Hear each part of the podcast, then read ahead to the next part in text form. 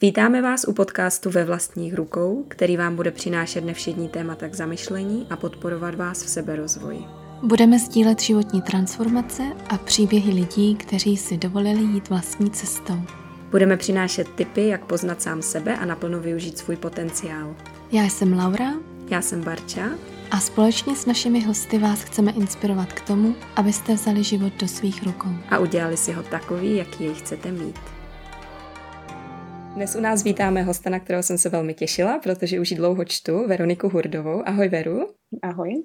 Někteří Veroniku možná znáte pod jménem jejího blogu jako Krkavčí matku. Je blogerkou už sedm let a při psaní čerpá hlavně z vlastního života, který připravil už nemalé zkoušky. Během těhotenství se třetím dítětem tragicky zahynul její manžel a zanechali s dalšími dvěma malými dětmi a navíc na úplném počátku svého podnikání. Nicméně poprala se s tím úžasně a téma smrti si zpracovala nejen sama v sobě, ale i literárně. Vydala knihu Moje milá smrti. No a nám se na Veronice strašně moc líbí, že se zdá, že si ten život opravdu tvoří sama a svobodně.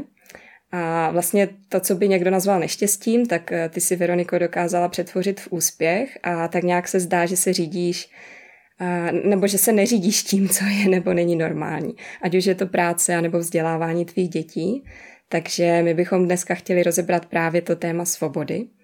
A tak začněme třeba tím, co pro tebe vlastně svoboda znamená. Co to znamená být svobodná?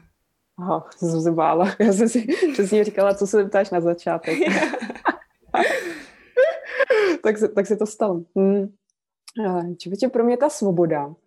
Uh, já asi začnu jako moc filozoficky, no, jo, ale pro, pro mě je to vlastně nějaká hodnota, která patří asi mě, mezi nejdůležitější v mém životě. Uh, často se k ní jako vracím. Um, a pro mě ta svoboda stojí jako mimo nás, že je to prostě nějaká hodnota, za kterou má smysl bojovat, i když se nás to třeba netýká protože často jakoby e, u těch lidí, kteří kritizují to, že někdo e, chce být svobodný, tak e, říkají, že je to taková ta cochcárna a že to, děl, že je to vlastně prospěchářský, že člověk bojuje za tu svobodu, aby si vydobil ty svoje svobody v uvozovkách. A pro mě je to jakoby něco, co potřebuju, aby to tam bylo, i když třeba já toho nejsem součástí. Teď nevím, jestli to není moc složitý jako na začátek, ale já chci tady tu preambuli tam dát, protože je to pro mě hrozně uh, důležitý.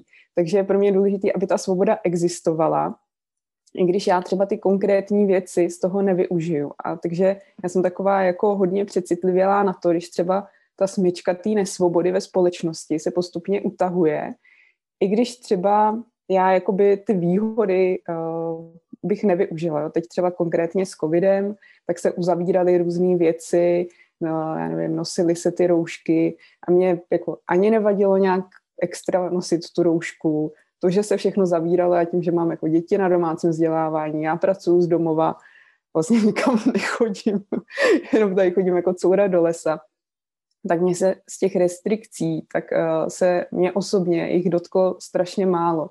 A i přesto mi dávalo smysl upozorňovat na to, že je tady nějaká tendence uh, toho, že uh, vlastně se vzala nějaká hrozba, která se přetvořila v manipulativní mocenský nástroj, uh, kterým jsou ty svobody postupně ubírány a my vlastně tady um, jako zažíváme takový ten syndrom vařený žáby, která se pomaličku vaří tak dlouho, že si toho ani nevšimne, že je uvařená.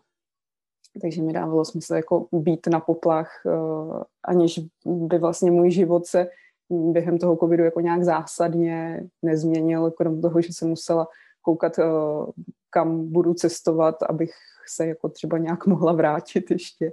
Uh, ale to bylo tak, tak všechno. No, takže, takže to takhle jako na úvod. Nevím, jestli to není moc, moc teoretický, ale mně přišlo důležitý, uh, důležitý tady to říct. Jo, děkujem. A dává ti smysl třeba rozdělit svobodu na nějakou vnější a vnitřní? Ty jsi vlastně mluvila teďka spíš o té vnější asi. Mm-hmm, mm-hmm. Jo, tady to, tady to se týkalo té vnější svobody. Uh, já nevím, jestli jste četli Jacka Londona a jeho tuláka po hvězdách. Ještě ne. Uh, Tulák, tulák po hvězdách, to si říct, to je strašně kratičký, nebo se to dá mhm. poslechnout. Eh, je to tenoučká knížka, ale vlastně pro mě ten tulák po hvězdách je eh, symbolem vnitřní svobody, protože je to o vězni, který ho vlastně spoutávají do svěrací kazajky a, a on i přesto, že jako hodiny a hodiny tráví sám eh, znehybněný a vlastně byla mu sebrána ta vnější svoboda, tak se vydává v té mysli k těm hvězdám nebo prostě mimo, mimo své tělo a, a oni ho vlastně nikdy nezlomí, protože ta jeho svoboda vnitřní je něco nedotknutelného, co tam máme vždycky. A pro mě je to taková úticha právě v těch těžkých časech, kdy ta smyčka vnější je utažená čím dál víc a víc, že vždycky tam je jako nějaký místo, kam já se můžu vrátit a můžu tam být svobodná, ale jako pokud si můžu vybrat, tak Uh, tak uh, za mě jako když vlastně ta svoboda je i ta vnitřní, i ta vnější, tak ta vnitřní se jako mnohem s nás praktikuje, když nemusím řešit ten vnějšek a když ho třeba ne, neřeším aktivním bojem, tak uh, už jenom to, že to okolí je prostě nějaký pichlavý kolem mě, tak uh, mě to nutí být v nějaký pasivní opozici třeba a vynakládat tu energii ven uh, a, a já radši jako mám, když ty věci jsou takový ladný. No. Já si jen uvědomuji, že vlastně o tomto psal i Viktor Frankl, když byl v koncentračním táboře, že vlastně díky té vnitřní svobodě on to dokázal vlastně přečkat. Takže možná to je kolikrát i důležitější, když jsme vnitřně svobodní, než když máme ty omezení eh, ve vnějším prostředí, nebo jak, jak má.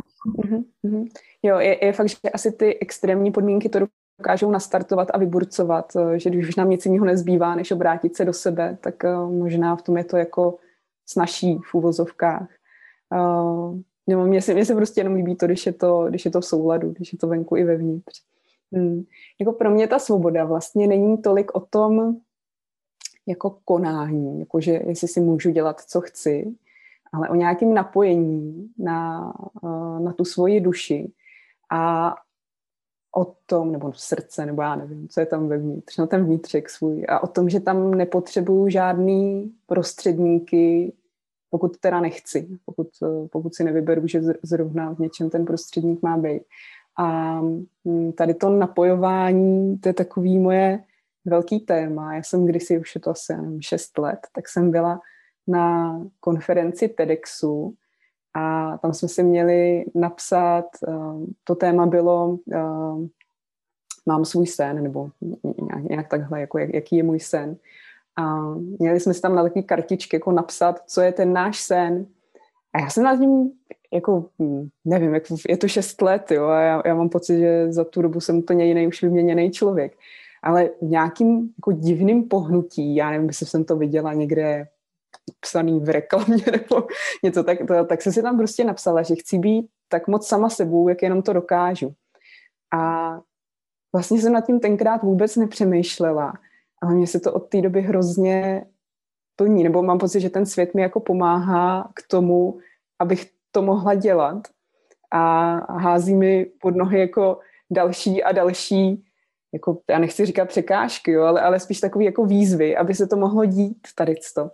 A pro mě právě tady to objevování toho, kdo je tam vevnitř mě, eh, kdo je ten člověk, který se narodil a najednou je tady v nějakém světě a, a musí se občas nějak jako ohnout, pokroutit, eh, dát si nějakou masku, tak kdo je tam zatím? A mně to přijde jako, to je asi, já jsem hodně teda introvertní, jo, ale jak, jako je vlastně jedna z nejdobrodružnějších cest.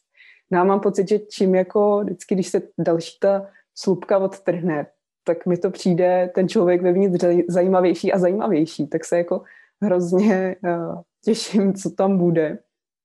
Uh, a jak jste říkali o té knižce uh, o smrti, kterou jsem napsala, tak nějakým způsobem tohle je vlastně i důvod, proč já se těším na to, až umřu, nebo jako že bych chtěla umřít zítra třeba, ale uh, že se těším vlastně na to, že v té smrti tak eh, člověk bude muset odložit už úplně všechno, že, že mu tam jako nic už dalšího nezbyde a že tam zbyde jenom to něco čistého, krásného, s čím se narodil. Mm. No. Chtěla by si s náma sdílet třeba nějakou takovou překážku, teďka jak jsi o tom mluvila, kterou si už překonala někdy třeba nedávno, něco, co už máš zpracované, aby to nebylo jako až tak úplně čerstvé. oh, hele, mm, třeba jedna z těch věcí byla mm, práce, co dává smysl. Mm-hmm. něco to, takový jako najít to naplnění, kdy já jsem furt si myslela, že to bude nějaká konkrétní činnost, se kterou to bude souznít. A musela jsem se třeba, nebo musela, já jsem chtěla jako projít tím, že jsem pracovala devět let v agentuře na výzkum trhu Wow. A to skutečně, no. a já jsem to měla ráda, tu práci. No právě, to, bavilo. no, to jsem si chtěla zeptat, jak na to vzpomínáš. Skvělý, hmm. Já jsem skvělý kolegy, um, jako ne, není tam žádná hořkost, spoustu jsem se tam toho naučila. Uh, no ale pak už prostě jsem došla do bodu, že už to nebylo možné dělat dál, uh, protože i když vlastně všechny takové ty věci, co si člověk slibuje od toho dream jobu, tak tam byly očkrtaný, tak mě to přestalo dávat smysl a, a nešlo to prostě už, no. Takže jsem odešla, nevěděla jsem, co budu dělat a, a jako dopadlo to tak, že, že teď tady prostě někde s igelitkou objíždím po Čechách a prodávám lidem na besedách své knížky, jo, ale ale byla to dlouhá cesta, jako tenkrát to pro mě byla obrovská mm, jako jak to říct, jako byl to tak nový a nečekaný krok a bylo to takový první vlastně vystoupení mm-hmm. uh, za, za nějakou tou svojí cestou svý duše, kdy jsem tomu dala přednost, že jsem dala přednost sama sobě před nějakýma očekáváníma. A ono čím častěji tady to uděláš, tak vlastně tím mm. naší jsou pak ty další kroky, protože už víš, že je zatím nějaký vzorec, který uh, přesně to poznáš, jako je ti nejdřív špatně, pak máš nějaký výčitky, pak eh, se bojíš, co bude, když pustíš tuhle větev a poletíš tím vzduchoprázdnem, než se chytíš další větve. A Mm-hmm. No, co je takový ten tvůj kompas v tu chvíli? Právě jak říkáš, že ty znáš ten vzorec, víš už, jak to jde za sebou ty fáze a jakoby co je to, to, čeho se držíš, abys věděla, že jdeš správným směrem, že je to krok správným směrem. No pro mě už je to teď strašně jednoduchý vlastně. Já, já už jsem, jako, ty jsi chtěla něco, co mám zpracovaný a já už jsem v tomhle tak usazená, tak moc v sobě, že třeba ty komunikační cestičky s mým tělem, mm, že teď jsme se bavili jako hodně o duši, ale ono to tělo nestojí bokem, to prostě máme tady jako skvělou výbavu, která není jen tak pro nic za nic a která s náma furt mluví, furt nám něco říká. A já tím, že se ho jako častokrát za den zeptám, jak se má, jak se cítí, jak, jak bych, co bych mohla udělat, aby mu bylo líp, tak on ti to prostě hnedka řekne. A tady to je takový můj radar, který, který svítí mi na cestu. No, takže já to třeba poznám jako uh, poměrně snadno, že jakmile se mi začnou dělat víc beďary, nebo já mám teda jako pořád, jo, jakmile se mi to rozjede, si říkám, aha, tak jo, takže co jdeme změnit, mám víc spát wow. nebo víc, já nevím, aha. něco, jo, takže um, je to, no, jako někdy si říkám, že bych je radši neměla, ale na druhou stranu je to zase takový jako vděk, že je to prostě instantní zpráva o tom, že se něco děje a, a že je potřeba někde vypnout, zpomalit, přehodit výhybku a tak. Takže vlastně nemoc anebo nějaký diskomfort v těle, to je vlastně něco, co ti říká, že nejsi na správné jo. cestě. Mně se, mně se jako nemoci celkem vyhýbají, ale, eh, ale ten diskomfort v mém těle mm-hmm. je jasný, eh, nebo takový zřetelný, no, že, že si to tělo jako řekne velmi, velmi rychle o ty změny. A, no a pak je to jako právě o překonávání nějakého strachu, že já už, um, já už se nebojím být sama sebou, jako nestydím se za toho člověka, kterým jsem, což jsem strašně dlouho neměla, že když jsem prostě byla mladší, tak uh, jsem fakt většinu času trávila s tím, že jsem přemýšlela, jak se jako skroutit, abych odpovídala tomu, co po mně chtějí ty lidi okolo. A, uh, a mně už je to jako vlastně strašně, strašně jedno, no, protože jsem zjistila, že čím jako budu víc já sama sebou, tím um, jak to říct, jakože ta řeka toho života poteče tak, jak má a jak, jak to ona zamýšlela. Jo? Že já jsem tam jenom vlastně někdo, kdo se veze na tom člunu a ona je fakt někdy jako lepší ten člun nechat, ať ho ta řeka nese a pak ti chodí do života ty věci, které potřebuješ a ty lidi, kteří uh, ti mají něco předat, než když se člověk snaží jako urputně pádlovat a říká ještě tamhle se podívám a ještě tamhle mě volají, tak na to vynaložíš strašný energie, která je vlastně, uh, vlastně zbytečná.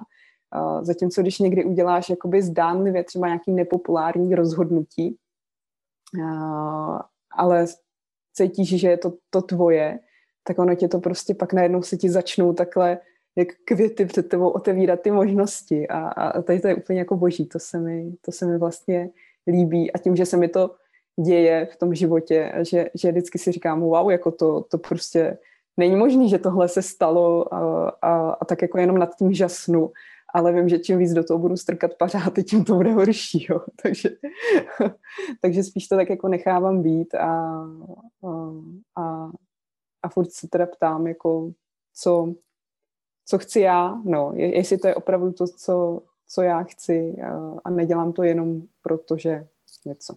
A tak je tohle ta vnitřní svoboda právě, vlastně to zbavení se těch strachů, jak říkáš, nebo nějakých klapek na očích? Mm-hmm. Jo, jo, je.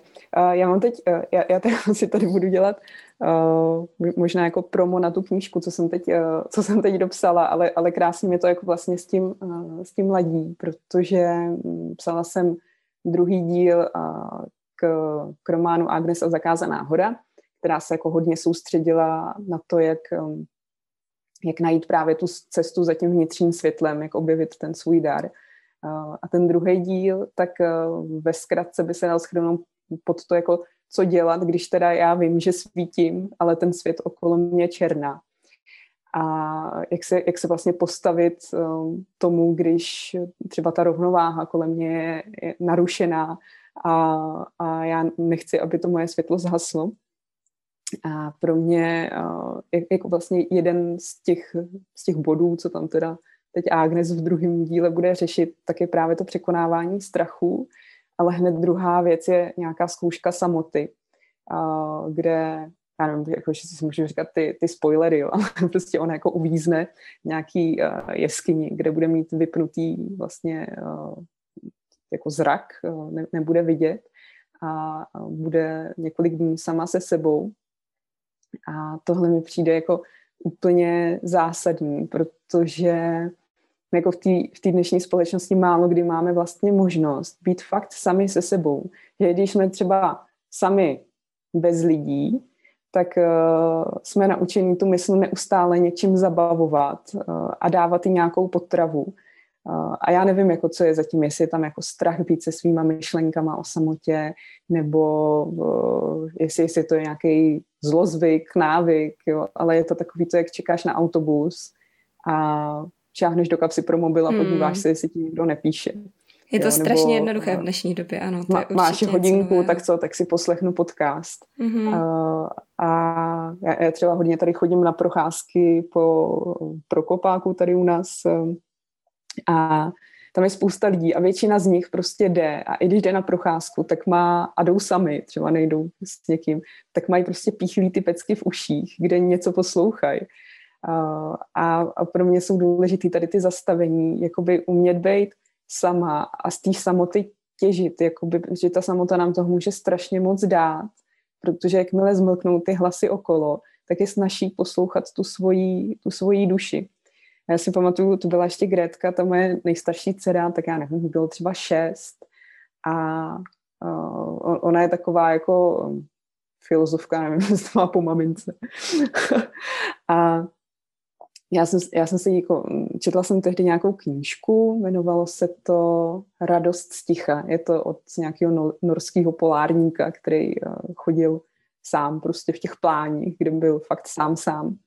Uh, a on tam vlastně to ticho popisuje ne jako absenci zvuku, ale jako nějaký prostor, který má každý uvnitř sebe a kam se může kdykoliv vrátit, když uh, je, je mu prostě ouvej.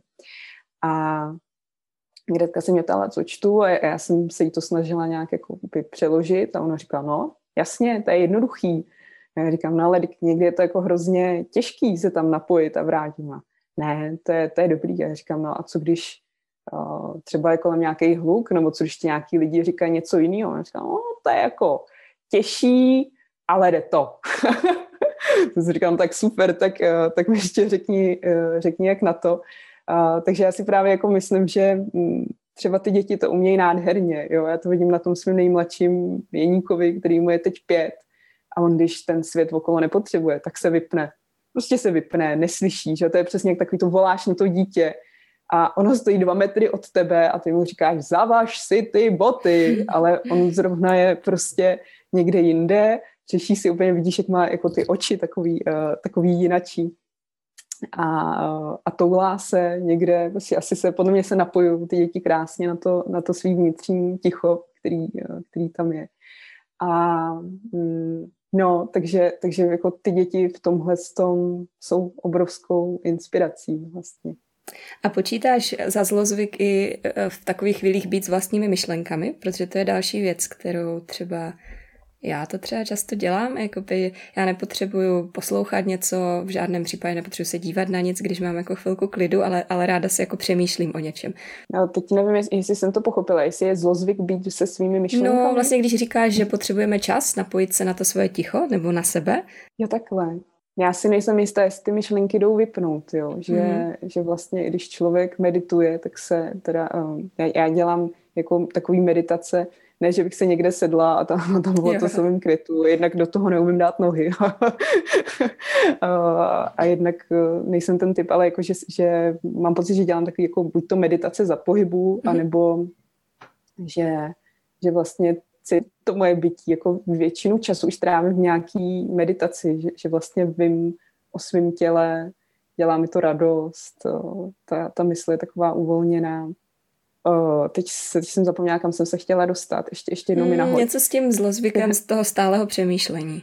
Jo, jo, jo. No a že se právě i o těch meditacích říká, že cílem není vypnout mm-hmm. ty myšlenky, ale naučit se být pozorovatelem těch myšlenek a, a odpojit se od toho, že to seš ty.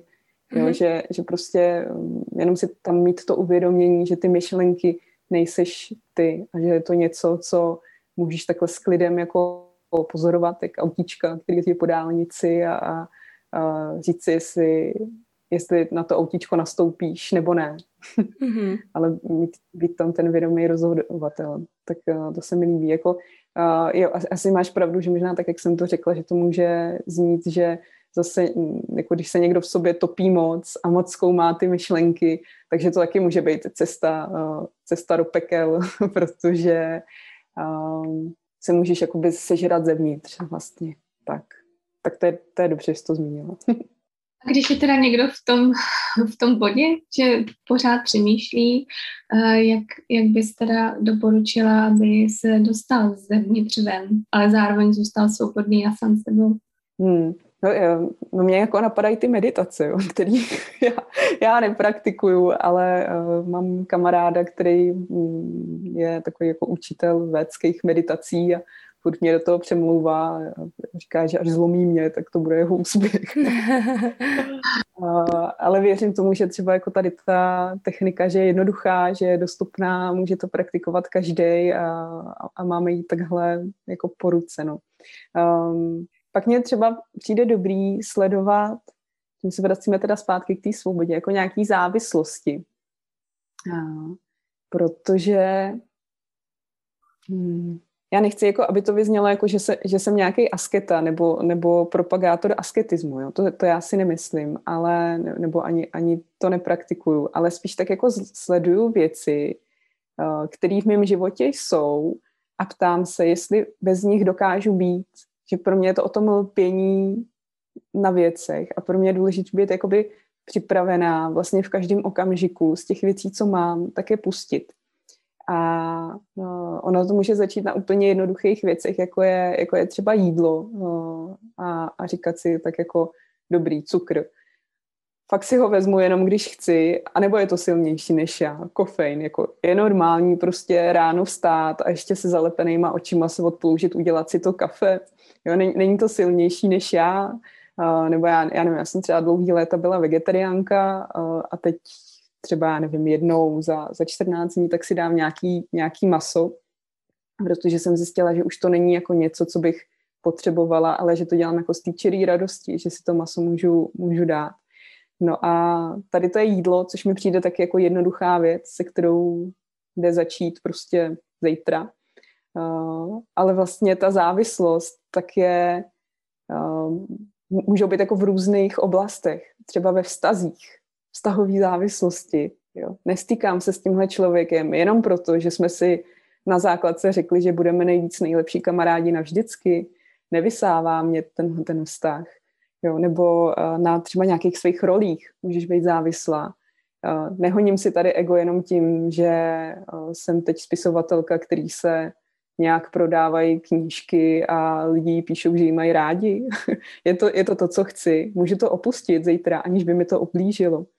Uh, tak je to takový vlastně zase pro mě jako čištění té cesty k tomu vnitřku, aby, abych já tam neměla ty berličky a pomocníky a případně si, jako když už tam budou, tak abych si je mohla vybírat a byla připravená o ně přijít.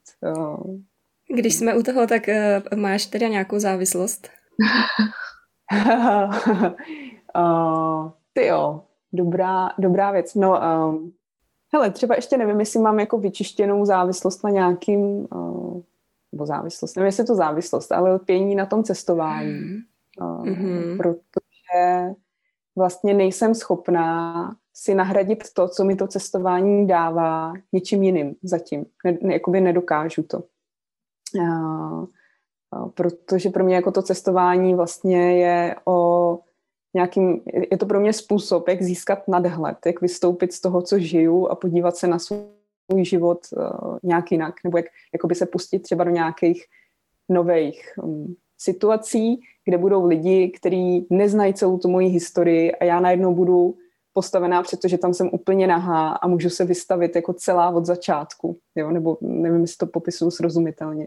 A tohle já zatím jakoby neumím, neumím to udělat něčím jiným mm-hmm. a mhm. zároveň vím, že to strašně moc čas od času potřebuju, protože jinak pak jsem taková jako zaprdla, Ježíš, v tom jsme si strašně moc podobné, to naprosto a... rozumím tomu, co říkáš. A není to jakoby o změně prostředí hlavně, že i kdybys třeba to cestování dělat nemohla, takže jde o to prostě, aby si změnila prostředí nějakým Hele jo, způsobem. jako, uh, jako vím, že něco podobného mi dává i to, že stačí prostě odjet uh, někam tady po republice, ale blbý je, že když tady odjedu někde po republice, tak většinou dřív nebo později potkám nějakého kamaráda mm, nebo někoho, mm. kdo mě zná, jako, jako by, že tam nejsem úplně ten uh, nový cizí člověk. No, takže, uh, takže tohle ještě třeba nemám úplně promyšlený. No, každopádně mám takový jako hmm, sen nebo takovou vizi sama sebe, uh, jak jsem ta stará vrázčitá babča, která sedí někde na zápraží té své chaloupky. Její maximální rádius je, že se jde někam do vesnice, tam si prostě ráno koupí chleba, dá si uh, kafe. Já si to teda ještě představuji, že je to třeba v Portugalsku, ale... uh, dá, dá si to kafe prostě s jinýma babkama a pak uh, odejde zpátky domů a bude se pisovat třeba, nevím co, nějaký memoáry, nebo já si nic nepamatuju, tak nevím, co budu psát, ale... a proč to nemůžeš dělat teď? Proč je to něco, co vidíš jako do budoucnosti? No, uh, právě já v tom vidím jako takovej pokoj, který člověk v té duši má, který vidím třeba u svého táty a teď, jak, eh, že mají rodiče jsou od sebe 9 let, tak, tak taťka do toho stavu dospěl dřív a mamka se tam teď blíží. Uh, že jsou vlastně na té chatě, uh, kde už bydlejí takřka celoročně, uh, dřív docela hodně cestovali a teď říkám, my už nikam nepotřebujeme, my prostě jsme šťastní tady, kde jsme. Táta ráno vstane, zacvičí si, já nevím, s takovým tím jezdícím kolečkem nebo s tím pérovacím siličem svalů, nebo jak se to jmenuje.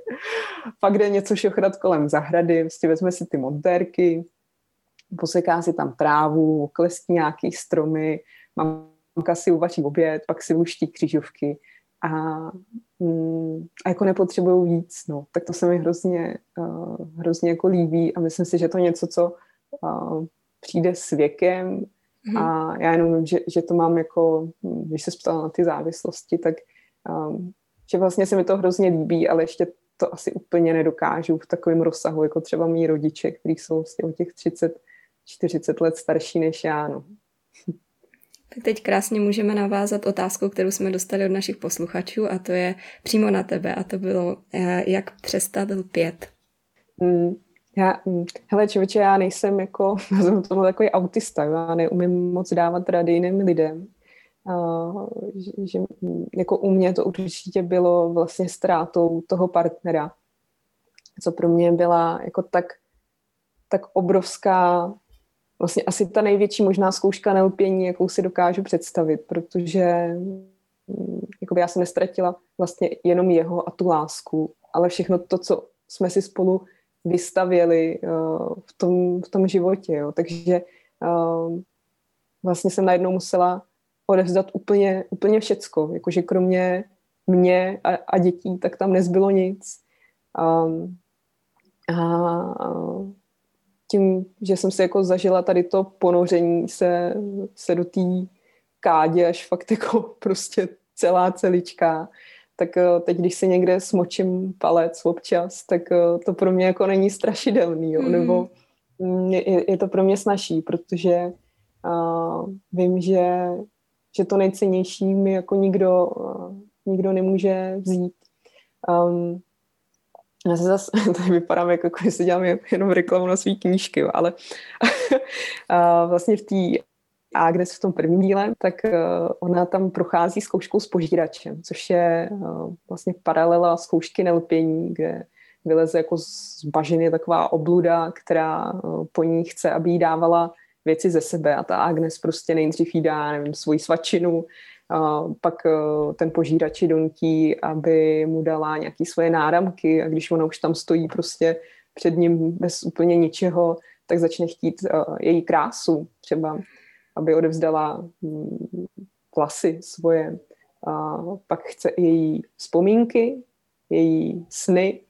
A, a když ona mu všechno dá, tak eh, co zbyde?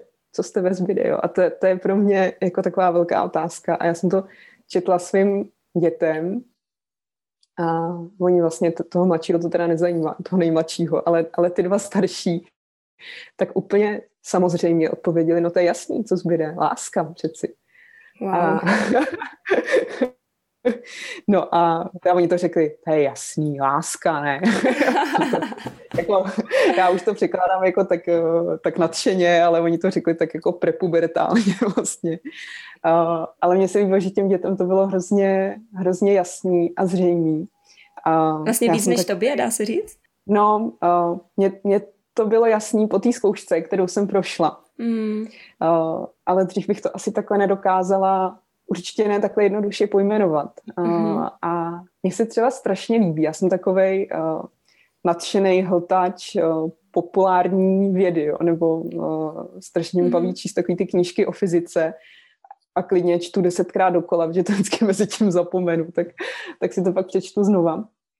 Ale uh, líbí se mi vlastně, že v té kvantové fyzice uh, se uh, ty vědci dostávají k jako, já nechci říkat k propojení s ezoterikama, jo, ale tady k těm myšlenkám, jakoby z té druhé vědecké strany, oni prostě mm, zkoumají, že jo, tak teď rozbili ten atom, takže v atomu zjistíš, že máš nějaký proton, neutron, elektron, pak prostě šťouráš ještě tady do toho a zjistíš, že tam jsou nějaký kvarky, dostaneš se na nějakou plankovou délku, což je prostě nejmenší možná částečka nedělitelná, jako menší vzdálenost už pak neexistuje, takže zjistí, že, eh, že vlastně je to i v čase, že, jo, že my eh, ten čas není kontinuální, ale že my padáme vlastně z té jedné plankové časové konstanty do další, což jsou jako hrozně zajímavé věci. A, eh, a pak je tam, mm, že dostanu se na nějakou teorii strun, kdy vlastně struny jsou nějaký fakt, nebo podle, podle té teorie nějaký malý mm, stočený smyčky, ze kterých teda je poskládaný ten náš svět, ale jsou prostě tak nepředstavitelně malinký. No a, a jako čím dál víc se kloní k tomu, že vlastně podstatou té hmoty je informace. A já si tak jako čekám, jestli se dožiju toho, že, že některý z těch vědců řekne, že ta informace je láska. Že je to, to všechno, že je to ta jako prapůvodní jediná hmota, ze který je prostě všechno. No. tak se těším na tu teorii všeho třeba. až, až budou sjednocený všechny ty uh, síly a zjistí se, že, že ta tvůrčí, uh, tvůrčí síla není elektromagnetismus, slabá silná interakce a, a gravitace, ale až se to prostě všechno smrskne v tu, tu lásku. Teď já, já úplně vidím všichni ty uh, studenti vystudovaný prostě toho matfizu, jak se chytají za hlavu. Ne, třeba se inspirovat, třeba to nenapadlo. Ne, já, já jsem si jako vědomá svého ezoterismu a otevřeně ho přidá, přiznávám, jestli to jenom jako ta představa se mi strašně líbí, tak jsem cítila takovou obsedantně kompulzivní potřebu to říct. Byla jsi jako kdysi třeba spíše racionální a teďka spíše duchovní nebo naopak, nebo, nebo to bylo vždycky tak nějak propojený? Já nevím, jako nevím, co jsem teď, teď se to bojím hodnotit, jo, mm. ale, ale že jsem byla jako, mm, jako velmi, velmi racionální, no. Mm-hmm. Myslím si vlastně uh, i um, můj koníček byla třeba statistika, no, tak to mě, mě bavilo, že jsem se tím jako chvíli, chvíli uh, živila. Uh, a, a byla jsem uh, jako takový ten typ toho člověka, že na co si nemůžeš šáhnout, to neexistuje. A co tě teda přesvědčilo? Já bych chtěla na to strašně ráda odpověděla, já, já fakt jako nevím, mm. ne, nepamatuju si tam nějaký jeden, jednu věc, která, která by přišla a řekla bych si, aha, tak ono je to jinak ale uh, asi kdyby někdo vzal jako tu eh, Veru před, já nevím, 10-15 lety a podíval se na to, co z ní vyrostlo teďka, tak by, nevím, jestli se zděsil nebo zaradoval, ale jako ten skok je tam fakt obrovský, no. Budou to všechny ty životní zkoušky, kterými jsi prošel Uh, hele, asi, asi jo. Jako, mm, já to beru, že, že vlastně ty zkoušky že to je no, super věc, nebo já mám takovou jako představu, že vlastně ta duše, když si vybírá uh, tělo, do kterého si půjde prožít ten život, kdy už si tam někde pluje v tom všeho míru spojená s Bohem a se všema, uh, tak si říká, tak teď se nudím, tak, tak co bych si zahrála za hru. a skočím přesně do toho těla, který ví, že jí může dát ty zkoušky, kterými potřebuje projít, který jako, že, že si jde zahrát ty hry, který hrát chce, jo, že je to fakt jako něco, když sedíš u toho mobilu a říkáš si, tak co, teď si zahraju tady Minecraft nebo Sudoku prostě, nebo já žádný jiný hry neznám, tak a, a vybereš si přesně to, co chceš hrát, jo, a, a pro mě prostě fakt mm, je docela podstatný to uvědomění toho, že je to, že je to fakt jenom hraní, že ty si sem jdeš vyzkoušet nějaký zkoušky jako typu ztráta životního partnera, proto aby si jako to mohla zakusit, ta duše, aby přesto mohla vyrůst. Ale to, jestli to jako zvládneš nebo nezvládneš, to už je jedno. Jo, tak, tak prostě game over a příště si to zahraješ znova, protože uh, se ti to ještě nepovedlo a, a budeš si to zkusit ještě jednou. A takže tam pro mě není takový jako stres z toho, že i když některé ty zkoušky přijdou a já z nich jakoby nic pro sebe nevytěžím, nebo mě to hodí naopak zpátky, jo, nebo jako, že ten potenciál toho, který v sobě ta zkouška skrývá, já nevyužiju, tak to nevadí. Je to, mm-hmm. jo, je to jedno. No. Ale myslím si, že jo, že, že, jako, že, že vlastně každá výzva nebo každý prodělaný trauma nebo když se nám děje něco zlýho, že to v sobě prostě má ten, ten potenciál toho jako zahrát si nějakou hru nebo zkus, zkusit si nějakou tu zkoušku, aby jsme mohli dorůst do toho, co ta nuž, naše duše jako měla za záměr, s čím jsem přišla se naučit. Já myslím, že jsme teď krásně probrali ten vnitřní život, vnitřní svobodu a pojďme na tu vnější ještě. My jako občané žijeme v nějakém systému nebo spíš v mnoha různých systémech a jaký s nimi máš vztah? Co ty a systém? Systémy, které ti vyhovují, které ne? Hmm. Hmm. Já ještě teda řeknu, než než začneš, můžeš si to rozmyslet mezi tím. A pro, teda pro posluchače, kteří nevědí, že Veru má ve svém domácím vzdělávání, nebo jak se to říká, všechny svoje děti. A takže to je třeba jeden systém, kterému se tak nějak vyhnula, ten eh, školský vzdělávací systém. Mm-hmm.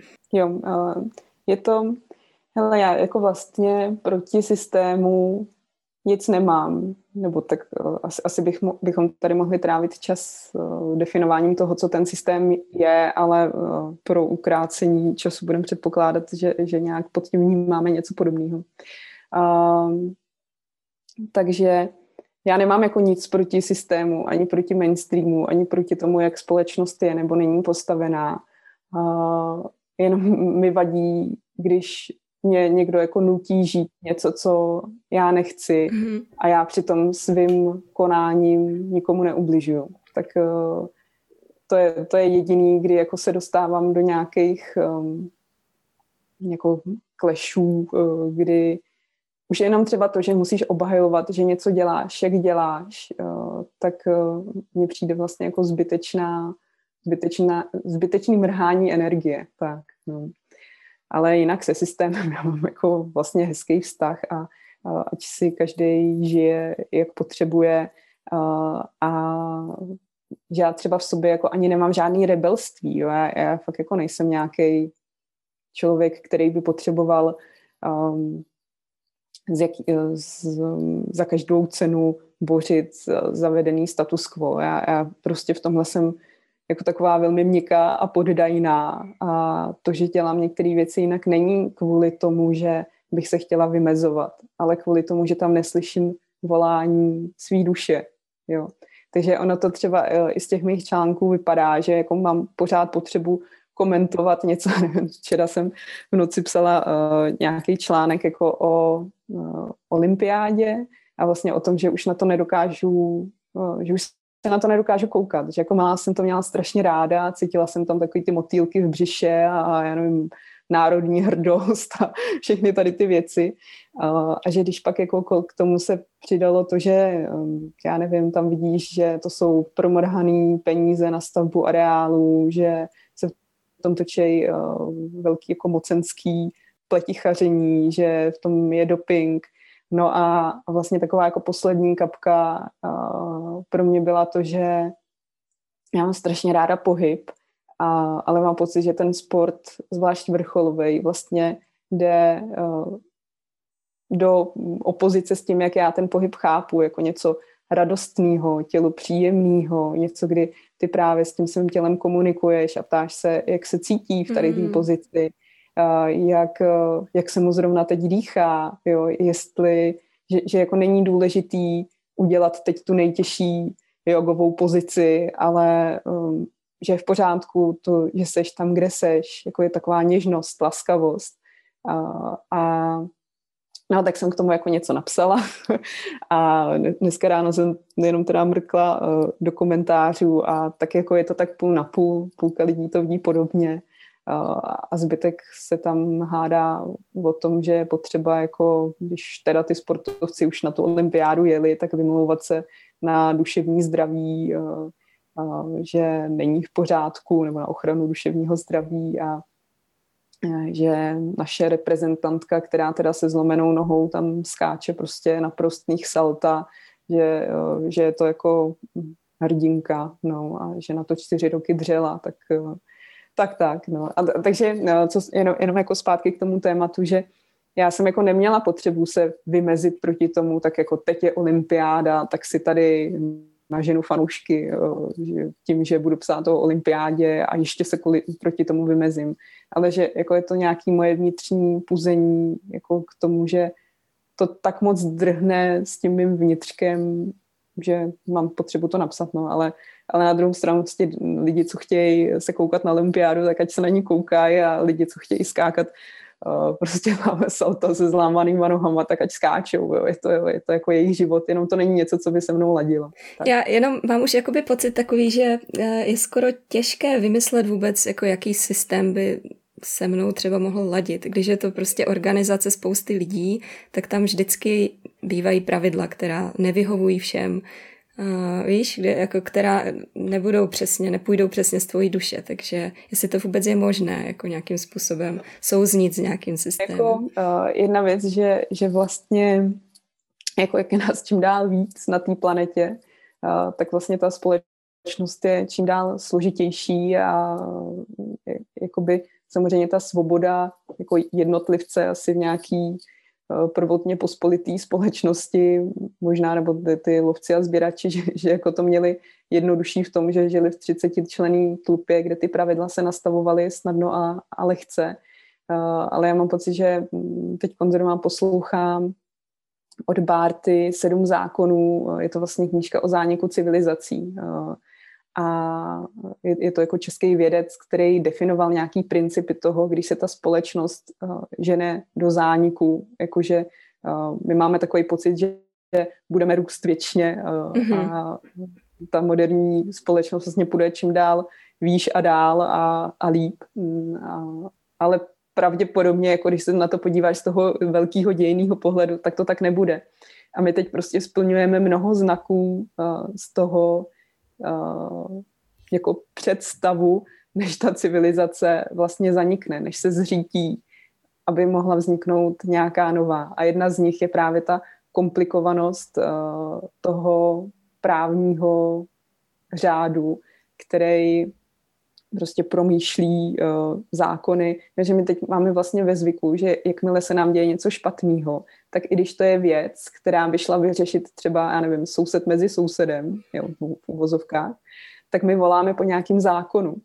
Jenže ten zákon prostě udělá to, že najednou je to paušálně pro všechny obyvatele na nějakém území. Uh, a to nutně prostě vede k tomu, že je víc jako nespokojených lidí. Nutně to vede k tomu, mm. že ty jednotlivý zákony už prostě ani právníci neznají, ty zákony si protiřečej. Právě ten Bartel tam říkal, že v Americe dělali nějakou studii, kde jako těch zákonů mají asi ještě násobně víc než my a, a vytahovali jako kolik těch zákonů vlastně je v opozici že se s tím už nedá nic dělat a že je to prostě nějaká roztočená spirála, do kterými se ženeme a teď je jako otázka, za jak dlouho to bouchne. No. A co si myslíš o té polarizaci názorů, když se bavíme, ať už eh, když se začíná o covidu nebo o olympiádě, eh, je vůbec možné, aby se u takovýchto velkých ehm, rozporů našel nějaký konsenzus, aby se lidi domluvili, tak aby polovina z nich se necítila urazeně? Jako napadá mě hodně odpovědí, ale asi ta nejvíc, co mi tam jako teď tlačí, aby se dostala ven, je o nějakým jako práci vlastně s vlastním egem, a to, jak jsem říkala, že spousta lidí si třeba myslí, že jsou svoje myšlenky, tak, eh, tak něco podobného je vlastně s tím egem, který um, spousta lidí má jako stotožněný se sebou, takže je snadný je urazit. A já už mám teda pocit, um, nevím, jestli za to můžou moje děti, nebo to, čím jsem si uh, prošla, nebo to, jestli jsem vlastně jako takřka na denní bázi vystavená uh, jako nějakému um, jak to říct, jako ze strany těch sociálních médií, médií nějakou jako tlaku vlastně eh, veřejnosti, tak já už mám pocit, že já to ego mám úplně jako, že bych si ho mohla namazat na chleba, jo? že uh, já vím, že ono tam je, um, že, že občas vystrčí někde růžky nebo se cítí takový pocuchaný, ale já ho mám jako takový jako nějak, nějaký jako legrační malý dítě, který jde se mnou a občas se jako zavsteká a já mu řeknu, to je dobrý. jo, ale uh, že, že vlastně si to nevstáhnu na sebe. Že já si fakt nepamatuju, kdy jsem byla naposled uražená. Takže si myslím, že um, jako některý lidi říkají, že té polarizaci jde zabránit a že si uvědomíme hodnoty, na kterých je společnost vystavená a vrátíme se k občansko-demokraticky liberální společnosti. Tak já, já v tomhle jako úplně optimista teda nejsem. Já si myslím, že ta polarizace uh, z mnoha důvodů, ať už uh, jako tou třeba roztočenou spirálou zániku naší společnosti, nebo třeba díky mediálním, mm, sociálním médiím, takže se bude naopak zvyšovat, uh, že jako bude vznikat víc a víc bublin a že ta cesta je spíš jako tolerance k těm ostatním. Jo? Že já mám pocit, že mě nevadí, že jsou bubliny. Já mám třeba taky vytvořenou bublinu svých lidí, který, eh, mezi kterými je mi dobře a, a, a obhajovat se nemusím. A, ale zároveň, dokud mi jako nebude někdo šmátrat do toho mýho života nějakým zásadním způsobem, tak, uh, takže že se jako, že, že je mi to vlastně jedno, no. Ale mm, prostě mi přijde blbý, že hodně lidí má pocit, že jako objeví nějakou pravdu a tu pravdu má, jako, a to dobro vlastně, to je jako takový to mm. dobroserství, jo. že, že uh, když to teda na to přišli, co je, co je dobrý, takže to uh, nadspou všem a povinně. Jo? A to je něco, mm. s mhm. čím já jako se nedokážu uh, nedokážu stotožnit. Jasně, že já jsem taky objevila spoustu jako svých pravd a mouder ve svém životě, ale v životě by mě nenapadlo to někomu spát do chřtánu násilím, uh, být třeba s dobrýma úmyslama a říkat mu, to je, to ti potom bude líp, jo, tak ho krmíš. Je třeba a, a eh, povinná školní docházka příkladem tohoto?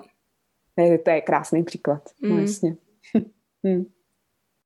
jo, já si myslím, že uh, nikomu no, svoje děti z toho výjmu, že nevím, jestli mi pak nebudou třeba posílat nějaký účty za psychiatry, za to, jak jsem se na nich podepsala, jo, ale uh, že, že nikomu jako uh, vlastně by neublížilo, kdyby moje tři děti byly vzdělávaný, no, no byly vzdělávaný, prostě prošli životem formou unschoolingu, jo, nebo tou mm. dobou, kdy vlastně se na to stahuje ta povinná školní docházka, protože já je mám vedle sebe každý den. Vidím, jak úžasní lidi z nich rostou, jak každý prostě v sobě má nějaký jako krásné věci, který, uh, za který by třeba nedostali jedničku ve škole, protože to není předmět, který se hodnotí, ale myslím si, že to pro ně bude jako v jejich životě, když to nechají vykvést a budou to nějak kultivovat, tak uh, je to věc, kterou fakt můžou ten svět prozářit. A mají to v sobě už teď. A myslím, že nikomu by tady to jako neublížilo. A naopak si myslím, že čím víc lidí by uh, šlo jako tou cestou svojí duše, tak uh, že by ten svět byl krásnější a méně třeba konfliktní. Um, no ale tohle jakoby jako, myslím si, že, že by to nikomu neublížilo a přesto spousta lidí má potřebu tohle uh, řešit a zakazovat a bát se, co by se s těma dětma stalo, co by mm. se mhm. stalo se společností, kam bychom to dotáhli a, a podobně. A vlastně uh, třeba ta povinná školní docházka je uh, něco, co je zákonem regulovaný.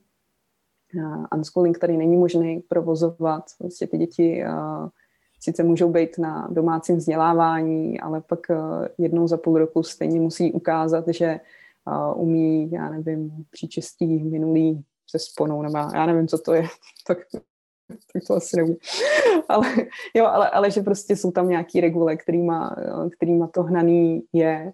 A zase já jako nemám nic proti tomu, když se moje děti naučí příčestí minulý se sponou a budou uh, vědět uh, vyjmenovat český krále od začátku až, až po posledního. Uh, ale ráda bych byla, aby si to mohli vybrat, že je to něco, co se učit chtějí a ne, že musí a že si to budou učit ve věku, kdy jsou na to připravený. Uh, a přijde mi to vlastně vůči těm dětem hrozně nespravedlivý, protože ty jako dospělá, tak si můžeš vybírat, co se budeš učit. Můžeš si vybrat, že je ti 38 a vrhneš se prostě do kvantové fyziky. Můžeš si vybrat, že celý život nenávidíš dějepis a teď mi najednou prostě hrklo v kouli a uh, chci prostě tady zkoumat dějiny starého Ří, Říma. Ale musela jsem k tomu dozrát. Prostě vedla k tomu nějaká cesta a i když jsem se ve škole prostě dějiny Říma učila asi třikrát, tak v té hlavě nezbylo vůbec nic, nic prostě. Jo, protože ten můj jeden konkrétní mozek na to nebyl připravený a třeba by si vybral v té době něco jiného. No. Takže tak. Takže, takže u těch dětí to je fakt jako krásný příklad, že mám pocit, že je to taková poslední skupina, u který uh, vlastně, jak to říct, jak, jakoby je neuvažujeme jako lidi, že máme pocit, že víš, že, že prostě už ty otroci mají svoje práva, černoši mají svoje práva, menšiny mají svoje práva, ženy mají svoje práva, že tím už jsme si všem prošli. Ale to, že uh, dáš dítěti v pohlavek je v pořádku, jo, ačkoliv násilí je prostě protizákonný nebo i protimorální. Jo. A u těch dětí je to najednou v pořádku. Říkat velkému člověku, co se má kdy učit, je fakt jako divný. Já bych prostě si to nedovolila říct ani jedný z vás, jo. Ale u těch dětí to bereme jako něco nutného, nezbytného a pro ně dobrýho. No, tak, tak třeba se to, já, já nevím, já o tom budu takhle občas někde psát a mluvit a třeba mhm. se to někam posune ještě za našich životů a třeba naše vnoučata už to budou mít jinak. Ono se teď hodně těch rodin rozhodl pro domácí vzdělávání na základě toho, co jsme prožili za poslední rok. Co si myslíš, urychlí se to, tady ta změna nebo naopak? Hele, ne, nevím, jako ne, nejsem futurolog, abych si tady ty věci typla, jo, ale uh, no uvidíme, jak, jak na to zareaguje. Jako na jednu stranu mě to samozřejmě uh, těší, protože to značí toho, to, že uh, vlastně třeba rodiče do, doteď netušili, co se v těch školách uh, se jejich dětma děje. A, a najednou jako nahlédli za tu oponu. Uh, takže mám radost jako z toho, že se vzedmula nějaká síla ze spoda, odkud si myslím, že jako ty změny často můžou přijít. Na druhou stranu jako čistě vlastně sobecky si říkám, jestli to, že teď najednou skokově přibude dom školáků, tak jestli MŠMT nezaostří svůj drobnohled e, právě tady na tu skupinu e, dětí, který e, jako já znám spoustu rodin prostě, který žijou jako na hraně zákona, snaží se prostě umožnit ten unschooling dětem i jako v zemi, která ho legálně neumožňuje, tak eh, aby, aby nepřituhlo.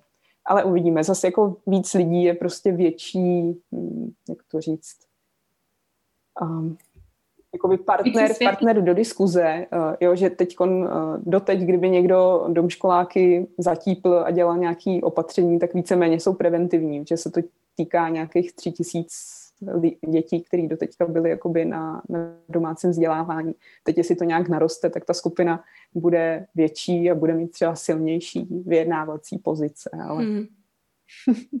tak nevím, nevím, jak to dopadne. No, já se nechám překvapit a jediný, co, že si jako přeju, aby moje děti tím eh, těma devíti lety prokličkovaly nějak tak, aby, aby byli spokojení. No. Kdy jsi dospěla k tomu, že jsi to jakoby dovolila nejít s tím systémem, s tímhle konkrétním a, ne, a vlastně nechat ty děti doma?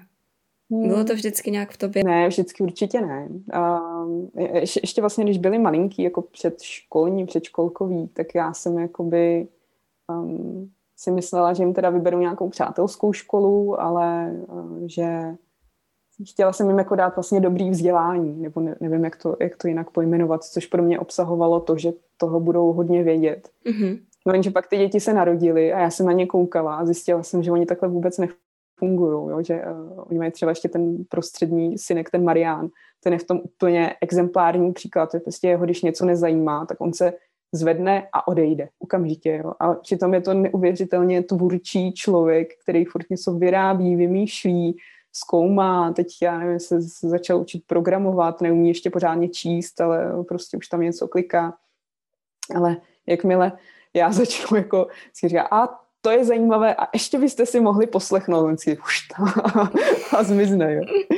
A, takže jenom z toho prostého pozorování těch dětí, tak mi došlo, že uh, fungují úplně jinak a že to není o tom, že by se nechtěli vzdělávat, jenom ta jejich představa toho vzdělávání se kryje se životem uh, a rozhodně se nekryje s mojí představou a už vůbec ne metodologů uh, Ministerstva školství, mládeže a tělovýchovy. Takže, takže mi pak přišlo fér jim dát tu možnost, dát, dát jim jako možnost, ať si vyberou to, co žijeme teda v nějaký zemi, v nějakém právním systému, co, to, co ten náš systém nabízí, a, tak aby si mohli říct, jestli chtějí touhle nebo jinou cestou. No a první byla Grétka, se kterou jsme to vlastně zkoumali asi rok. Ona, tenkrát odešla ze školky v těch nevím, pěti letech, řekla, že už tam chodit nechce. A, tak já jsem říkala, OK, narodil se mi vlastně jeníček v té době, tak budeme rok doma a uvidíš. A ona byla rok doma, pak, pak uviděla. No. Takže nastoupila mm, jako domškolák, pak vlastně jsme si založili nějakou skupinku uh, tří rodin, který to mají mm. podobně, se kterými si točíme děti. Takže teď už těch dětí je devět, teď nám přibyde desátý, se teď narodí někdy. a no a vlastně u Marianka už to bylo, hm, jak to říct, jakože taky jsem mu dala na výběr, ale, ale on už prostě měl ten pohled, jak to říct, jako zkreslený, nebo mm-hmm. že si nedokážu představit, jako byl to, mm, abych byla poctivá k sobě, tak byl to falešnej, falešná možnost výběru, protože on tím, že žil s těma dětma, tak uh, byl spokojený, tak mu nedávalo smysl, proč najednou by musel tady každý, každý no, každý ráno stávat a jít někam. Mm, že vlastně tu druhou variantu jako neznám, jako nezná. nepoznal. Mm. Mm-hmm. Mm. Když jsme u toho dovolování si, tak mě ještě zajímá moc jedno téma, to je autenticita, sociální sítě nebo blog. Kde máš ty hranice? Hranice ohledně toho, co sdílíš a co už ne. A jestli se to třeba nějak vyvíjelo postupně. Hele, člověče, jo, asi, asi nějaký vývoj tam byl, ale já jak moc jako nejsem dobrá na tu paměť, tak, tak to nějak nebudu schopná reprodukovat úplně přesně, tak spíš asi popíšu, jak je to teď. Já si myslím, že na těch sítích jako určitě to nejsem úplně já. Už jenom minimálně z toho, že když mi třeba občas nějaký chlapi dělali nabídky eh, na rande přes sociální sítě, tak evidentně to bylo úplně mimo mísu. Jo. že tam asi jako působím víc třeba ezoteričtějíc, než jsem. Já jsem třeba v běžném životě, v běž... tam třeba píšu spisovně, normálně mluvím uh, prostě hovorovou pardubičtinou, mixlou s pražáčtinou.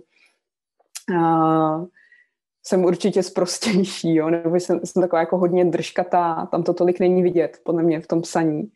Uh, mám takový hodně cynický, černý humor, že spoustu lidí, který mě neznají, tak urazím, což si myslím, že na těch sítích taky uh, jakoby vidět není. Tak to je třeba forma toho projevu. Uh, pak určitě tam jako moc nerozdávám rady ve smyslu, já něco dělám, něco mi funguje, objevila jsem, já nevím, novou dietu, nový něco, něco, něco. Uh, a ne, že bych to nedělala jakoby v tom svém životě, jo, že fakt občas něco teď, třeba jsem začala cvičit jogu, tak občas jenom někde jako nazdílím, cvičím jogu a je to, je to boží, ale nikoho bych do toho nelámala nebo netvrdila, že je to řešení na všechny problémy a tak, jako nerada asi rozdávám rady, to, to mám jako obecně, tak, takže to tam, to tam není, ale když se mě třeba z kamarádu někdo zeptá, tak uh, mu vyhučím díru do hlavy. A, No a pak, eh, co tam nemám? Nemám tam jako nějaký svůj uh, život soukromý ve smyslu, neuvidíš tam mý kamarády, moje uh, rodiče, případný partnery, to, to, tam, to tam není, to si jako nechávám. Um, moc nefotím svůj byt, no, tady mám, máme gauč, no. uh, ale jako většina třeba těch fotek, co tam je, tak je fotek zvenku, Hmm. A přemýšlím, co ještě. No, tak to, um, asi, asi jako mám nějaký, nějaký limity, ale vlastně znám je velmi dobře a tam, kde je mám já sama sobě dovolený, tak jdu víceméně na dřeň, že jakoby uh, tam není ten stud. Já jako ráda mm-hmm. vyndávám obsah svý hlavy ven a uh, není to tak, že bych seděla u každého příspěvku a říkala si, Ježíš, a ne, radši nezabalím to nějak, aby, abych nedostala pojeb na těch sítích, tak to moc nedělám. A já jsem si vědomá toho, že prostě často píšu ve zkratce, takže to může vést k nějakým misinterpretacím, ale, ale nevadí mi to, protože jako nehodlám být zodpovědná za to, co uh, si o mě za představy vytvoří jiný lidi, a nehodlám se omlouvat za to, že někoho jako zklamu, protože jediný, co jako můžu zklamat, je nějaká milná představa někoho jiného o mně. No, a zklamání sami sebe? Máš třeba problém číst staré příspěvky? Ne, nemám, ale, ale je to jako teda vtipný, jako třeba do starých knížek se dívat svých, tak uh, je, je, je jako třeba některé knížky už bych napsala úplně jinak, nebo bych je třeba nenapsala vůbec. Mm-hmm. Jo? Stejný je to s příspěvkama je, je tam jako velikánský vývoj, ale spíš mi to přijde legrační, jak když se díváš na nějaký, já nevím, když čteš třeba retro sci-fi, tak je krásný tam vidět, jak oni byli naivní třeba v těch představách, Jasně. jo. Mm-hmm. Tak, tak to se, to se jako občas na něco zabrouzdám, um, že teď bych to nevydala, ale, ale prostě to nechávám být, protože je to a víš to, jako pro mě vlastně všechny ty věci, i to, jak jsme se bavili, jako že jsem měla třeba nějakou tu racionální fázi, tak uh, já to beru tak, že je to jako hrozně důležitá věc pro to, abych já se dostala, uh, abych se dostala jakoby do toho bodu, kde jsem teď, se kterým jsem spokojená a vlastně mm-hmm. jsem čím dál jako sama se sebou šťast, nebo šťastnější v souladu. Mně se jako líbí slovo, to slovo soulad, že mi tam ladí ta duše uh, s tím bytím a nejsou tam nějaký vzruchy. Jo? Já tomu říkám jako prostě, že ten vesmír je hezky bubla.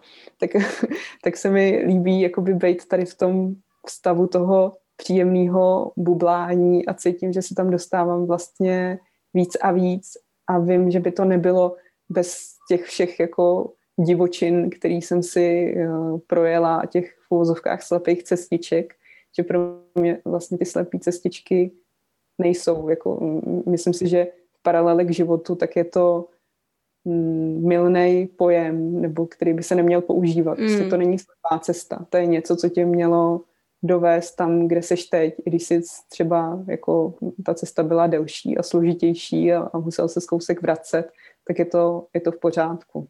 Tak bys říkala, že jsi dostala do klidu? Jako, že jsem až na to cestování teda, tak jsem jako myslí fakt strašně, já jsem taková babka, jo. Uh, no, asi jo, asi klid, to je. Hmm, taková spokojenost sama se sebou, se sebou. Hmm. Je jako mi příjemný být v té své společnosti. Um, tak mně se samozřejmě dějou jako všechny ty věci, které se dějou normálním lidem, že prostě občas tě někdo předběhne ve frontě, občas na tebe někdo zakřičí. A já spíš jsem v takové roli jako pozorovatele, no, tak jenom tak bystřím ten svůj zrák a, a když je to něco, co má potenciál být nepříjemný, tak se na to jako vylezu podívat od někat jinat a, a ten pozorovatel se tak jako usmívá, kejve a říká si, to je hezká hra, tak jak to dopadne, dokoukáme to do konce, jo. No, když se dostaneš do tohohle bodu klidu, jak říkáš, a cítíš se vlastně v tom souladu se svojí duší, tak eh, nemáš někdy pocit, že vyhledáváš takové ty pozitivní zruchy? Jo, jasně, jako aby se něco dělo. Hele, to jsme si teď psali zrovna s mojí ilustrátorkou, se kterou jsem teď v živém kontaktu každý den vlastně.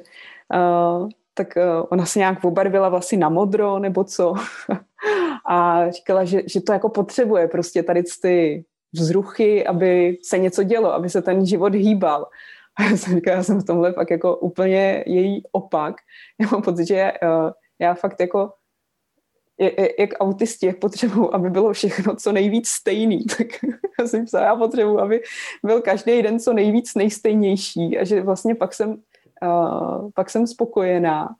A, a zatím to teda tak jako není, že ono, uh, i když já bych se to třeba se svojí konzervativní povahou snažila všechno udržet co nejstejnější a aby ty dny si byly podobný, tak uh, ono se stejně vždycky něco stane a mně to stačí. To je zvláštní, tak jakoby z čeho vlastně potom bereš tu inspiraci, když všechno se snažíš, aby bylo pořád stejný okolo, tak je to jako, že ti přichází zevnitř? No to já nevím teda z čeho je.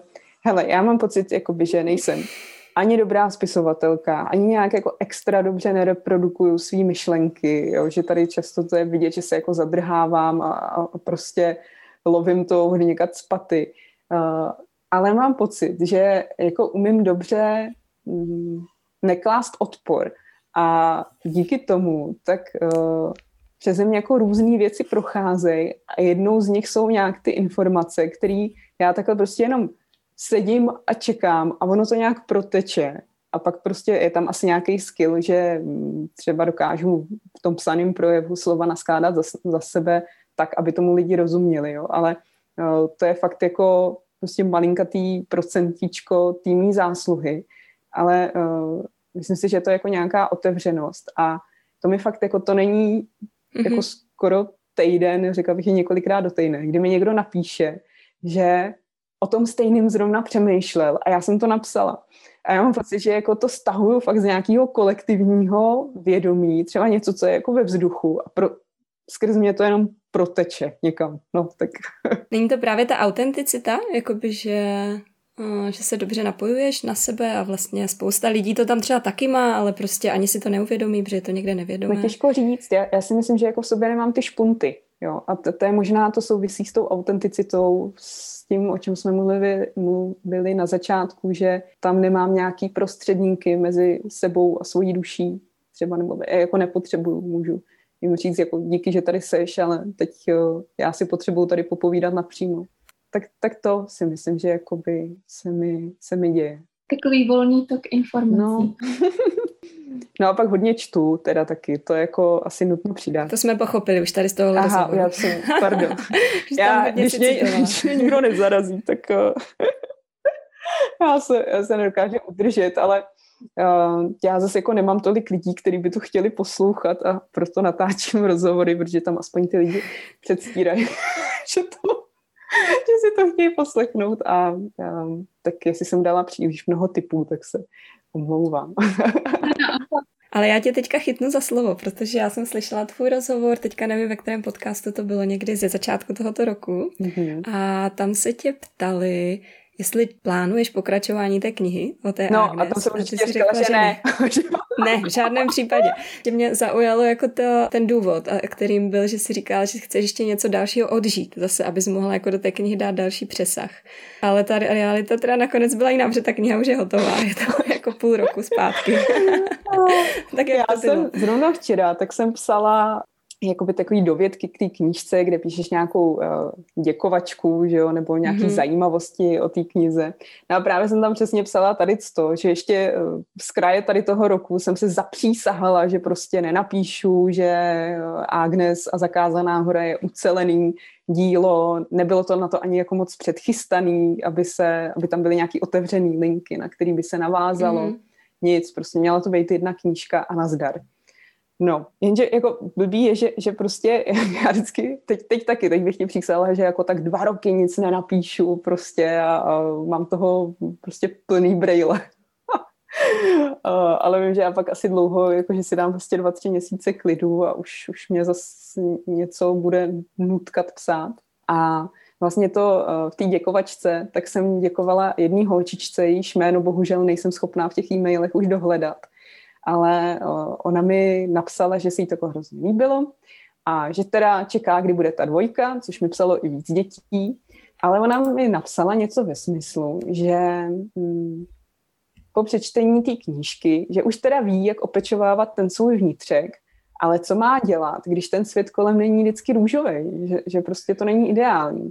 No a, mi hmm. zasadila právě do hlavy tu myšlenku, jak se, že je to že vlastně je to pravda, že já jsem se tam jako soustředila na, na ten vnitřní svět a ten vnějšek jsem moc neřešila. Toho pak už vzniklo to, že jsem si vzala takovou jako velikánskou plachtu prostě, na kterou jsem začala psát ty nápady a to, jak jsem říkala, že musím něco odžít a že uh, jako jsem do té knížky dala všechno a že v té hlavě už nic nemám, tak se ukázalo, že možná jsem neměla nic v hlavě, ale někde z toho jako nadvědomí, nebo já nevím, jak se, to, jak se tomu říká, že tam asi ještě něco je, co potřebuje být napsáno a najednou mi začaly chodit vlastně ty hmm, jakoby myšlenky, protože já vlastně každou tu knížku mám postavenou na nějaký myšlenkový kostře a to, že je tam nějaký příběh, to už je a jako to, že to do toho zabalím, aby to ty děti četly, že jinak by to nečetli, mm-hmm. kdybych tam napsala. Takže teď tady uh, bude zkouška z odpovědnosti nebo důvěry ve svět, tak by nikoho nezajímalo. No.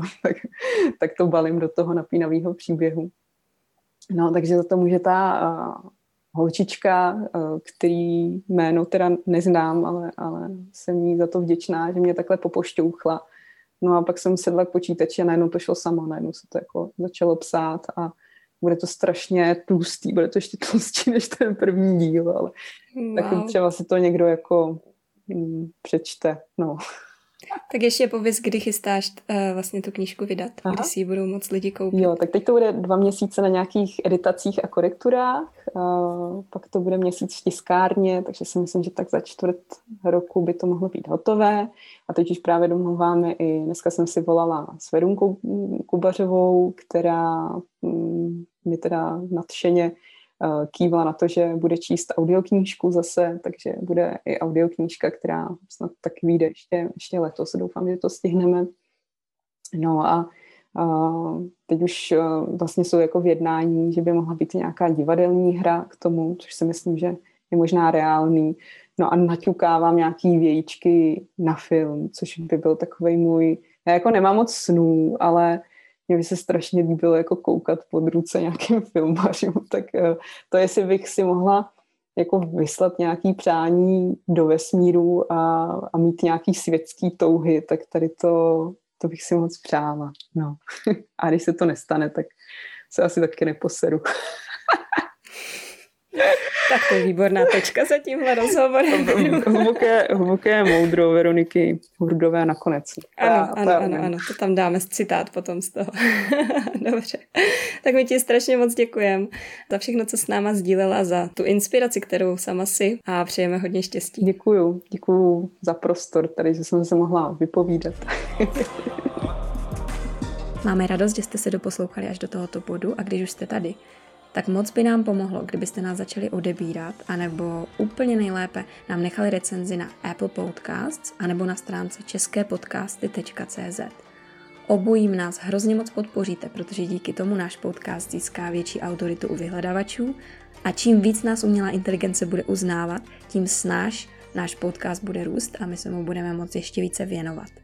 A kdybyste nevěděli, jak nás odebírat, tak jde to zdarma přes nejrůznější aplikace, které fungují jak na telefonu, tak na vašem počítači.